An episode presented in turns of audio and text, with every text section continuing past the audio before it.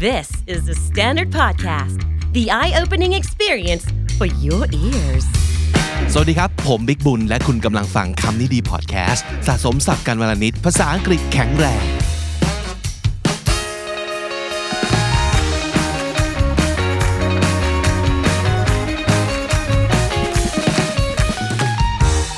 We all know and accept that Thai people need a lot of help when it comes to English education. And I'm sure schools and universities are doing everything in their power to help their students. But who's helping them? Who's helping the teachers? Because they also need help. Because they need to do a much better job for a much higher standards and a much more demanding job market these days. But lucky for us, there's help. Today we're talking to RELO, the Regional English Language Office, right here at the US Embassy in Thailand. And their mission is to help Thai teachers teach better English. And if you ask me, that sounds very promising. It sounds great. But why is it the first time that we heard about RELO? And exactly how long have they been around? What have they done so far for our country?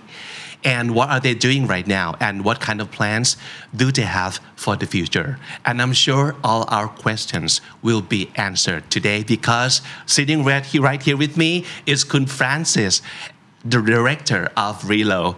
Bangkok, US Embassy, Thailand. Hi. Hello, thank you so much for having me today. Welcome to the show. Thank you very much. Thank you for stopping by. Of course, I'm delighted to be here. Okay, so this is not your first time coming on the show and giving interview, I'm sure, but have you ever given any interview in full Thai before? Because you've been here for so long, so I suppose you know some Thai ah.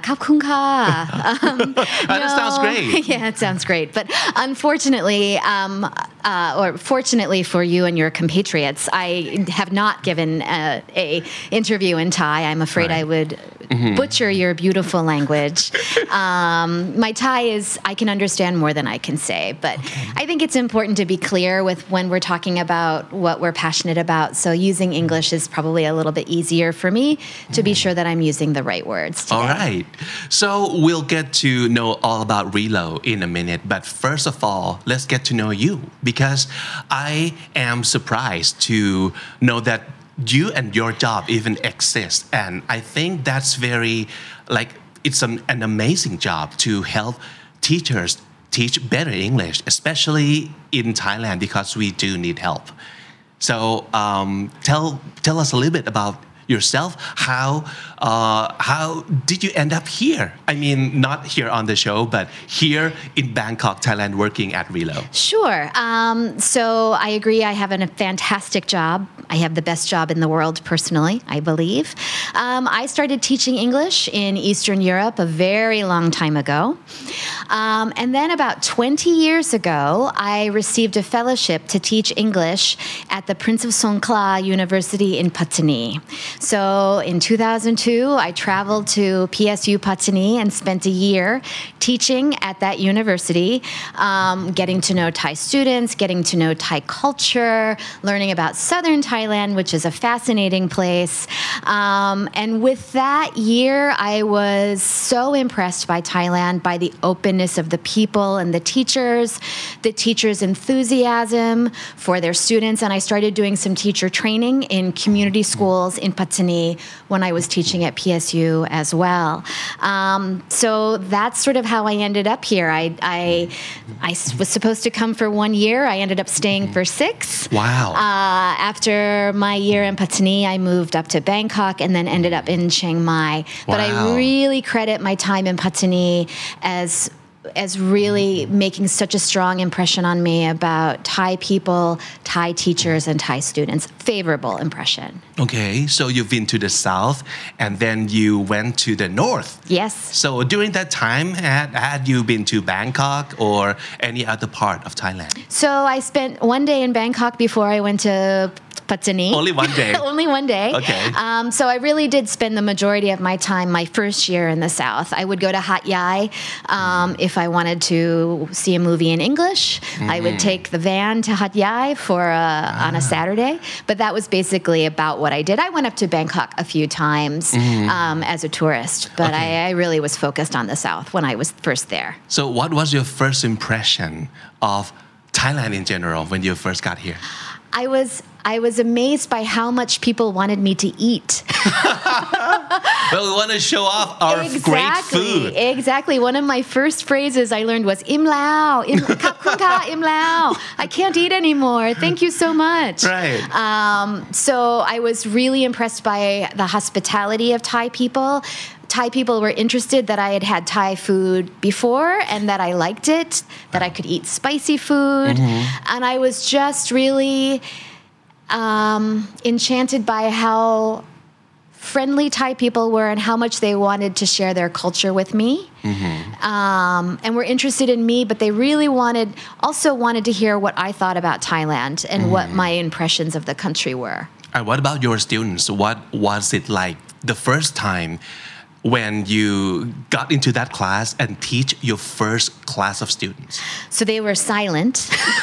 Okay, they as were expected. they were very quiet. I had probably 35 students in my class, and I I was not used to students wearing uniforms at university, uh, which uh, is not what happens in the United States. So there I was in front of a class of 35 students, looking at me with big eyes, all in their little white shirts and their black trousers or skirts. and what grade are they in? Uh, this was in university, so Oh, university. usually Oh, second year, so second Okay. third year. Um, uh, they were silent, but but very soon we became very good friends, Mm-hmm. and we had very lively conversations in our Uh-huh. class.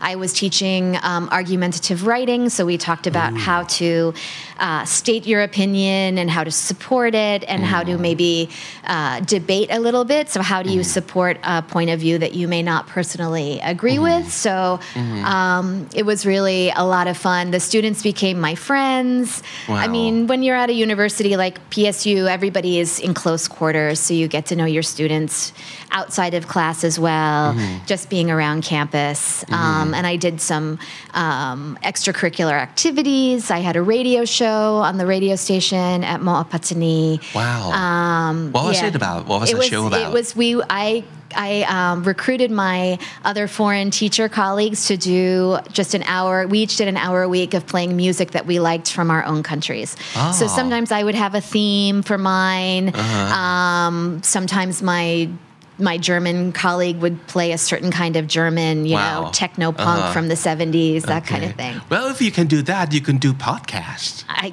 apparently I can. It's like the equivalence of like radio back then, right? Podcasting. Exactly. Yes. Yeah. So Yes. you you you seem very friendly and you seem very lively, and I think that would play like a big part in getting people to talk. But when it comes to Thai students who don't speak English as their first language, was it hard to to like draw them out a little bit? It was. And, you know, the, the key to that is making a situation for the students where they can speak English in with low stakes. So it can't be ah. something that is that they feel a great deal of pressure. Right. So you can do group work, you can put the students together in small groups and have them speak English together. Students are more likely to take chances and, and try to use the language when I'm not listening. So I could put them in groups and have them work on a task or do have a conversation, and I would circle the room listening so I could sort of hear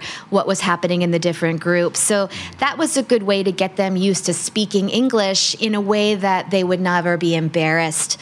I would never put a student on the spot. I would never ask a student to answer a question if if I didn't think he or she knew the answer. And embarrass them. Yeah, that's terrible. It's a bad policy in general. It's terrible to do to humans, Mm-hmm. but especially in Thailand, that was not going to be a successful strategy in the classroom.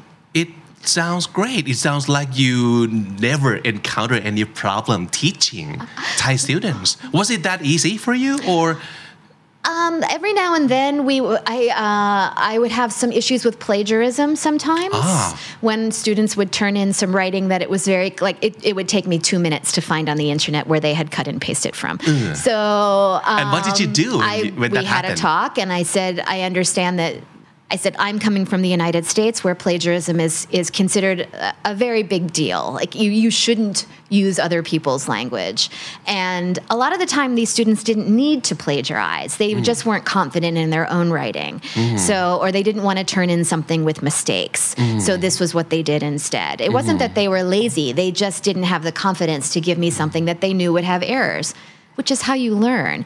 So we would have conversations about that. I'd say, you know, really, this is quite a serious academic. Um, something we don't do in academia in the United States. Probably shouldn't do it here. And let's think about some ways where you don't feel like you have to do that going forward. I see. So at that time, you seem like you were enjoy teaching, right? Yes. And uh, what did you think at the time about your like career path?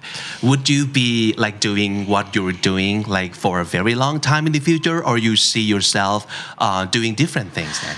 Well, so I don't. I'm. I still very much consider myself a teacher in that I work with teachers. I do. I can do workshops. I can do teacher training, but I'm not really in the classroom anymore. Right. Which I do sometimes miss. But I do have a job that I think is perfect for me, and I adore, and I will continue in this job until they make me retire, which they will do at some day, at some Oh. point. But no, I have no. I have no. I can't think of anything that I would like to do better than what I'm doing right now. I'm one of those very fortunate people to be in a job and a profession that they that they really love. Okay. Very lucky. Right. So when was the first time you learned about um, Relo or you know uh, your, your role at the Mm-hmm. moment or the, the, the department that does this job? Sure. So I actually learned about this whole thing um, at a conference uh, for teachers of English to speakers of other languages. Every year, there's a huge conference in North America for teachers, and they come from all over the world. And it's three or four days of workshops and papers, and um, it's it's the big event for English language teachers worldwide. Right. So I went when I was in graduate school and I was interested in Central Asia. So I went to a, uh, a, a panel discussion about English language teaching in Central Asia, Turkmenistan, uh, Tajikistan, Kazakhstan, Uzbekistan, all of the, all of those stans. And the panel was full of English teachers from these countries, and the panel was led by a regional English language officer who was based in Tashkent. And I thought, well, that sounds like a great job. Um, and then I ended up going and my prog- my uh, job in Pattani was actually through an, uh, a program from the Department of State called the English Language Fellow Program that I now administer here in Thailand. Okay. And so when I got to Thailand, I met the Relo at that point, who was a very impressive man who I'm still uh, who still I look at as as a mentor. Um, and I heard about this job and I thought, wow, working with teachers getting to work at an embassy internationally sort of helping helping develop the educational profile of the english language teachers that sounds fantastic. Mm. So i thought well i want to do that job one day. So mm-hmm. I, I ended up taking some jobs that i thought would give me the skills that i needed to eventually end up in that position. So mm-hmm. um, so yeah I, I ended up becoming a relo about nine or ten years after i first heard about it Right. So, and actually, uh, the Candy has paid you you guys visit at your office. Yes. And it's at the, the U.S. Embassy, but it's not the same place that people go to to apply for visas. That's correct. And that's the first time that we ever like learn about this. That okay, there's another offices. Yes. Uh, at the U.S. Embassy. Yes. That doesn't involve like giving out visas. yes And I'm sure a lot of people tell you that. Yeah. That yeah. Yeah. I, we, we don't know that you know U.S. Embassy has also, has this. Yes. Yeah. So I work within our uh, department called Public Affairs section, and we are the section that does all of the cool stuff. We work with cultural exchanges, um, uh, educational exchanges, sports programming, uh, programming re- reaching out to the LGBTQI community. Uh, we do some interfaith dialogue, um, and then we have a whole section that monitors the Thai press and and helps us keep uh, abreast of what the Thai media is reporting about the United States, um, as well as sometimes helping American officials speak to the Thai press in a way that is uh, accessible for the Thai audience. I see. Yeah. So now let's deep dive into what Relo does. Sure. I said before that your goal is to help Thai teachers teach better English. That's correct. Okay. Yes. So um, how how you guys do that? So I work with a very small team, um, but uh, of, of excellent Thai colleagues. The, there are three of us, right? Well, there will be four of us very soon, and we work closely with. Um, partners, whether they are universities, Thailand TESOL uh, organization, elementary schools, sometimes municipalities, on connecting English language resources to the teachers and communities that need them. So we have a variety of programs that we administer. For example, the English Language Fellow program that brought me to Pattani. Uh, we still bring American teachers to Thailand, unfortunately, not too many, um, and place them at tertiary universities around the country where they get to teach and interact with their colleagues. Uh, we do virtual fellow projects, so we will have teachers in the United States teaching online, teaching courses to students in Thailand. Uh, we also have a program where if there's an institution with a specific need, uh, they can come to us and say, you know, we've got this project and we need some academic support. We don't really know how to do it. So we are able to link them with an academic in the United States who has expertise in that field. Maybe it's a curriculum development project. Maybe it's English for specific purposes. Maybe it is someone with a specialty in teaching English with a to students with a specific uh, physical need, for example. So I think of us as the connectors between resources and the community. Right. I, I am still a teacher. I can do workshops. I can do the fun stuff. But generally, I and my team make it possible for other other people to do the nitty gritty fun stuff of actually getting sort of in there with the teachers. Right. Does So- that make sense? Did I answer your question? Yeah, yeah, yeah, yeah. You just did. And uh, what kind of um, typical problems or challenges um, that you came across when working with Thai teachers in general? So let me give you an example of a project that we are just sort of wrapping up. Um, we uh, had a colleague from. Ch- if that's okay with you, I give you an example. So one of our contacts in Chiang Mai, uh, at Chiang Mai Rajabhat, contacted the consulate general in Chiang Mai and said the Chiang Mai municipal mayor ha- wanted to start a bilingual program in elementary schools. Uh, uh, As with- they all do now. Yes, with no fees, just completely accessible to anybody. Oh. And so they wanted to pilot it in, an, it in 11 schools uh, with math teachers and English teachers working with second and with six and seven year olds. And they didn't really know how to start doing this. So the consulate general contacted us. We had a virtual meeting because this was still during the Delta wave last summer. And we were able to uh, identify an American specialist in the United States who worked in elementary school with lang- English language learners. And she developed workshops for us to provide to teachers on some strategies for teaching math to children through English. Ah, okay. And we ended up having uh, this this teacher named Melissa Hawk, who was amazing.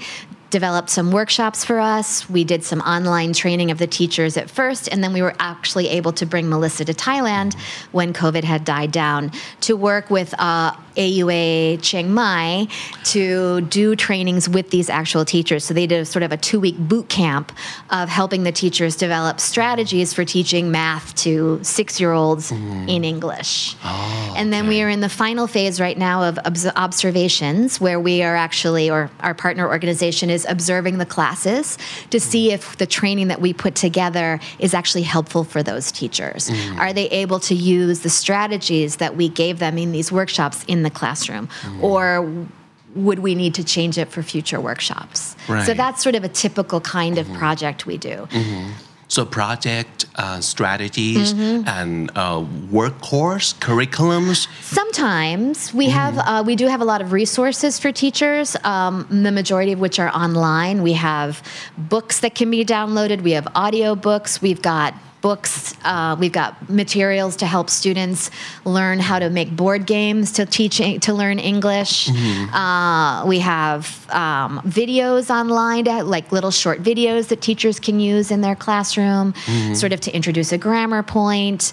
Um, so we have a website called American English that is just full of resources for teachers and students and everything we do is free and that that is one thing we never if we work with an uh, like an institution Right. We can't and do workshops for teachers in the region no no one can charge those teachers for coming everything that we do is is is free for the participants Okay. Yeah. I have heard about a lot of problems that teachers encounter these days. They have a lot of pressure to be excellent and they are expected to be fluent in speaking English as well. And uh, that's what I have heard that they might know their like textbook but when it comes to like talking in class and showing how english is spoken and that's a high demand these days that people want to be able to really communicate in english. A lot of people cannot do that yet. And do you see that as a big problem for english teacher? I see it as a problem because it, if, a, if a teacher doesn't feel confident in their own ability, then they are not going to use English in the classroom.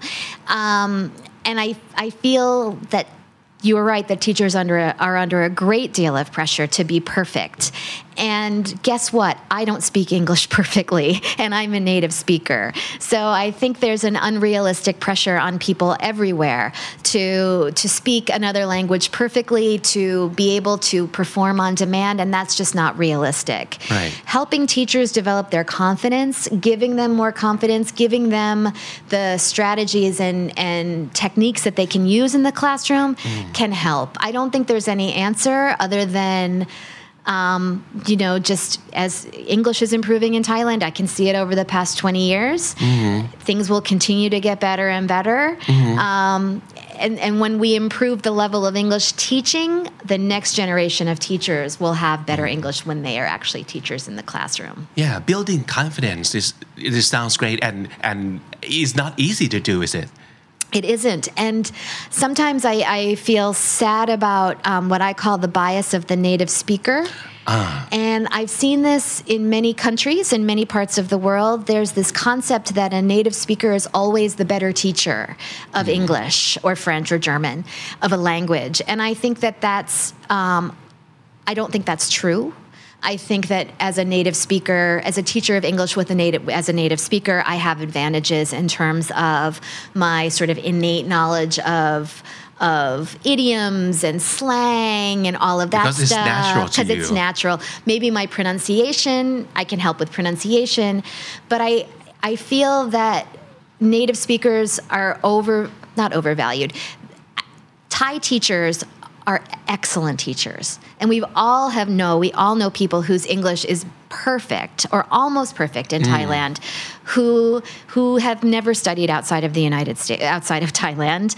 Um, they've learned to speak beautiful English in Thailand from Thai teachers. So I think part of maybe the lack of confidence is this concept that a native speaker is always going to be better. And that's just not true. That's just not true. Yeah. So, well, when it comes to confidence, how how do you how do you help them like um, build more at the right amount in order to do their job better, like in the classroom? And how long would, would that take for like each teacher to to develop that? Well, I mean, it, I think you have to think about shifting the culture of schools um, themselves and and the way that teachers are treated.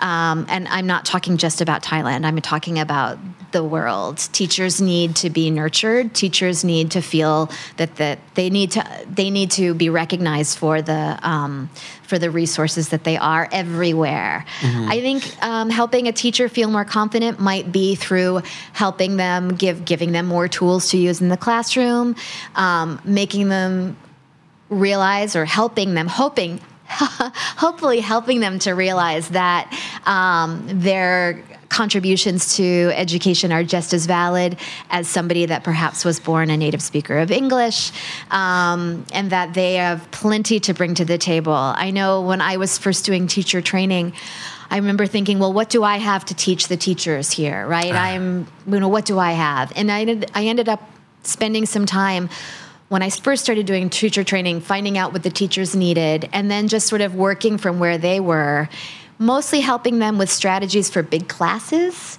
Mm. How do you deal with 45 students in the classroom? Uh. How do you get away from teach from the teacher speaking all the time, moving more towards the students speaking?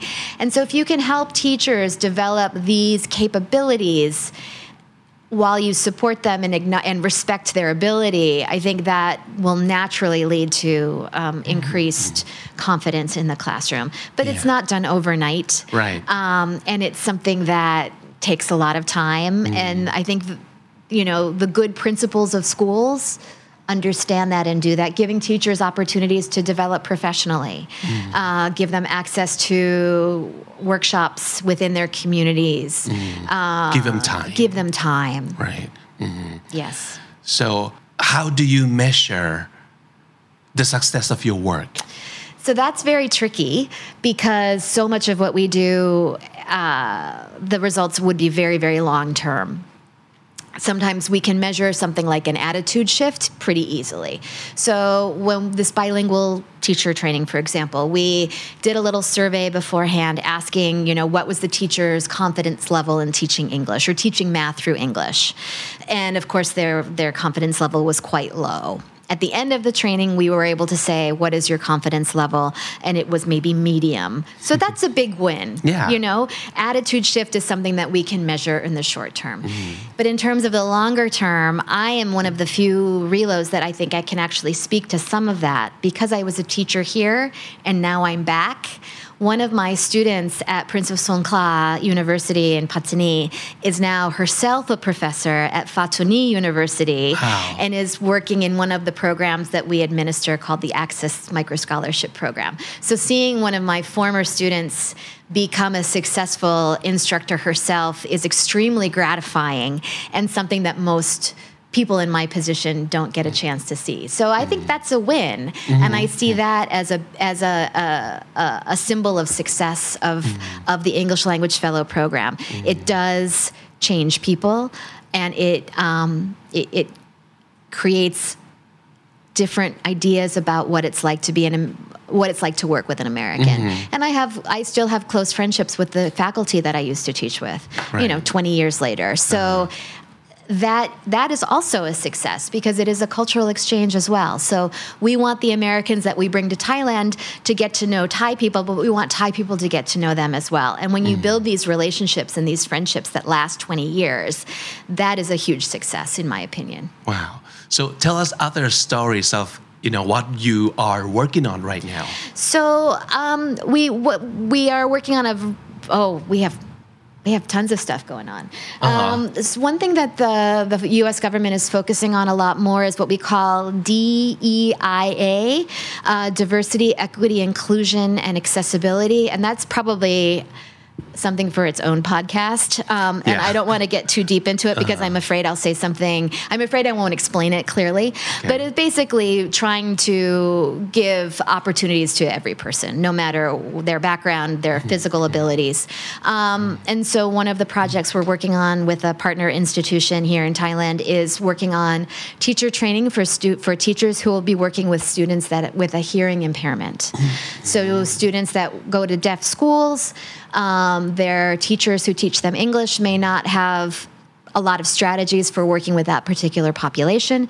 So we have an American academic with a specialty in working with students with diff- different different physical abilities. So she's going to come do a needs assessment, look at the deaf schools, mm-hmm. observe the classes, go back to the US for a while, develop some workshop materials, and then come back here and actually train a tr- cadre of trainers to work within teachers within that population. Mm-hmm. So that fit, fits very well within our concept of inclusion and accessibility of educational experiences for every pe- for all people. Mm-hmm.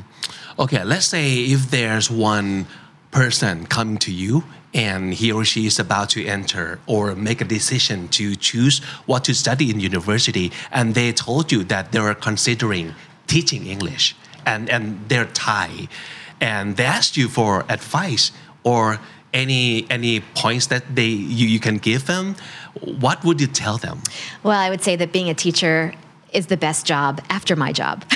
Okay. my job is the best job in the world. but after that, being a teacher is it's extremely fulfilling.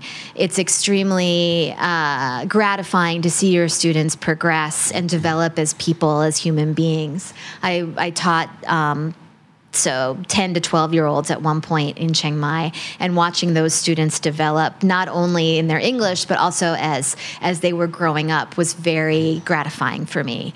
Um, I would say that you know, if you want to be an English teacher here, be prepared for long hours. Unfortunately, as teachers, we all have. I always feel like I had. I always felt like I had to do something more, more lesson planning, more grading. So it, it does kind of consume you. It can consume you. Um, I always say it's it's a calling. Um, it's it's not necessarily just a profession, but it's something that is part of you as well. Uh, but I, I would highly recommend that people go into it if that's what they want to do, but know that the hours are long, but the the benefits from a personal st- and professional standpoint are, are great. Um, no teacher in this world is paid what they deserve. That's just that's just the, the Yeah. truth of the matter. Right. Um, So what if they have made up their mind that they wanted to do this? This is their calling. Oh. So how do you help them prepare to to become a teacher that suits today's world? Because it's a lot different from let's say three years ago. That's true. Yeah. That's so true. h- how do you see this profession progress or shift into like different way and how would you help a young generation become a great teacher in the future? That's a hard question. Um, I would say that one thing that will never change, in my opinion, is that teachers are always facilitators. That the teacher is not the the font. The, the teacher doesn't know everything. The teacher is there to help the students learn, not necessarily tell the students what to think or how to do something. Especially with language, one of the benefits of, of, of a, a language class is you can really turn it over to the students you give them as you know even beginners can can try to use english in the classroom to construct meaning um, so that that should never change in terms of, of teaching I think as technology develops, um, as things speed up more quickly, uh, we all have access to so much information every single minute of the day. Um, maybe helping your students figure out what is a good source and what is a not a great source. I would tell a new, a new teacher that your job going forward is going to be not only as a teacher, you're going to be a facilitator, and it's going to be, I believe, your job to help develop critical thinking skills of the next generation. Because as information comes more and more quickly, it's harder and harder to tell what is true and what is not, and how it's more and it's more important than ever to help our students understand how to make their own opinion, draw their own conclusions about things. Don't just believe what you're what you hear on TikTok or on line or whatever whatever those kids are using these days. Right. um, uh, to me, that's probably the most important aspect of any teacher going forward. As the information fire hose is just turned on us, how do you help the next generation determine um, what is harmful, what is helpful? Uh, how to be discerning about what they believe, how how they get information that is helpful to them, and um, you know, frankly, English is going to be a huge part of that because English is the language of the internet still. Right. So, what do you want to see the most? Let's say in the next three to five years, from Relo's perspective. Um, I would love to see teachers who are more confident in the classroom, who are supported by their schools, who are supported by their Ministry of Education in their towns, by their municipalities.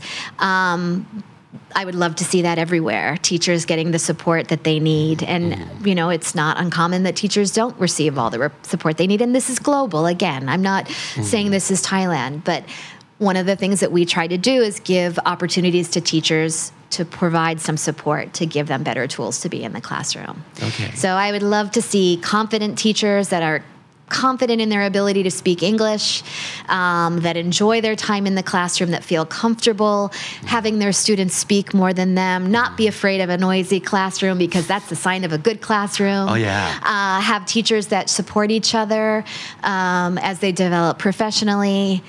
This is what I would love to see. Okay. So what's in the pipeline for Relo at the moment? Oh, you know, we've got all different Lots kinds of of, stuff. things, Yeah. projects, right? So we've got we're working with Thailand TESOL on some workshops to uh, introduce teachers to some of our print publications. We're working with uh, an academic specialist who will be coming to be a plenary speaker at Thailand TESOL Mm. conference, which will be in uh, January 27th and 28th in Bangkok. Um, we're looking at maybe doing some outreach, uh, mini conference maybe in the sou- southern part of Thailand. Um, we'll be doing workshops and helping our American teachers that are here um, develop their educational communities. So lots of they're, they're the only the, the main resource we lack is time. Okay. Yeah. And uh, you've mentioned before that your team's like three people. It's Yes. about to be four. Yes. And what if uh, our listeners are listening to to this show and watching this show, and they might say, "Wow, that's a great job." Can I join you, or how can I how can I help? Oh, well, um, so we are bringing on a fourth team member starting on Monday, which is very exciting. Um, so I don't think we'll be expanding anytime soon, but we love to hear from people. We have a, a, an email address, which is relobangkok at state.gov. Reach out. Um, we love to hear from the community. Um, and this is how we find out how we can help, too. Okay. You know, right. I, I love to when for example when we have peace corps volunteers in countries um, i believe peace corps is coming back I don't know but when i'm in a country with a peace corps community i often work with those volunteers because they can tell me what the needs are in those commu- in those communities. So they tend to be out in places where I don't, I can't get to, and so I would have a. When I was in Ukraine, for example, a Peace Corps volunteer could say, "We really need help with these elementary school mm. teachers." So I, we need help hearing about ways we can help. So we always look for information in ways, and we can't always help, of course, mm-hmm, mm-hmm. but um, sometimes we can. Okay. All right. So it's been great talking to you, and it's been very hopeful, I shall say. And this is, like you mentioned before, this is an ongoing process, and it never ends, basically, No, right? never does. Okay. Yes. So um, I would like to hear about your most favorite teacher from your memory. Do you still remember. Yes, them? yes, it was Mrs. Van Cowenberg, and she was my uh, my teacher in, in my sophomore year at high school. And I was always a reader. I love to read. I've always loved to read. But I just remember she was so enthusiastic in helping us look at literature from a, a, a different perspective, from more maybe more of a critical eye or different points of view, or interacting with the material in a different way. She's she's really stuck with me. So Mrs. Van Cowenberg in Penfield, New York, a suburb of Rochester in northern New York. Yeah, I'm sure she'll be proud of you also. Yes. All right. So thank you so much, Kun Fran. You're welcome. For Thank talking, you. and you can stop by anytime. All if right. there's anything we can help, let's. I I Let's will do it. I will let you know. Thank All you right. so much. It's been Thank a pleasure you. talking to you today. Thank you. The Standard Podcast, eye opening for your ears.